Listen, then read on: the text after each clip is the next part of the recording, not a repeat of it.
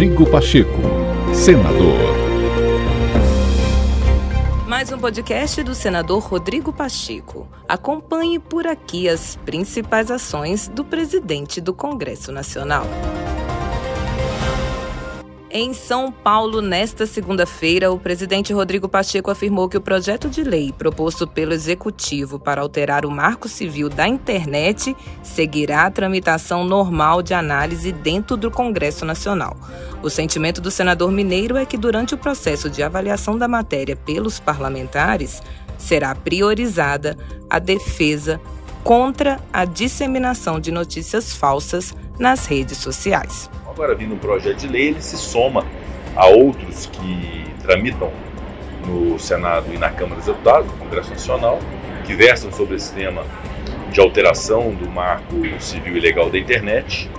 É, há inclusive o projeto de lei 2630, que foi aprovado no Senado Federal, hoje está na Câmara, sei que é objeto de um grupo de estudos de trabalho da Câmara dos Deputados. Então é mais um projeto que se soma a essa ideia, o que precisa ser mudado na internet relativamente a esses temas de fake news.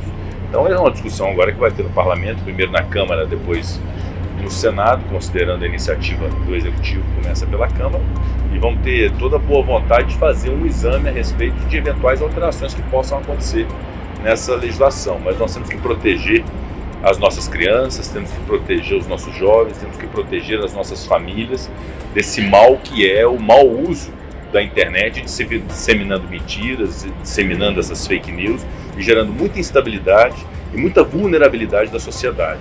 Então, esse é um papel do Congresso Nacional de poder acolher todas as iniciativas e tirar ali uma conclusão que seja uma conclusão proveitosa para o marco legislativo seja ideal. Eu acho que considerando o entendimento é, da presidência do Congresso Nacional de que não se podia tratar com medida provisória, é dado o direito ao, ao, presidente da República de encaminhar projeto de lei, considerando o que houve com medida provisória. Agora, o mérito é que é uma discussão que haverá no parlamento brasileiro. Já há um projeto 2630 aprovado no Senado que visa combater essas fake news e esse projeto vai se somar a essa discussão que hoje está na Câmara dos Deputados. Rodrigo Pacheco, senador.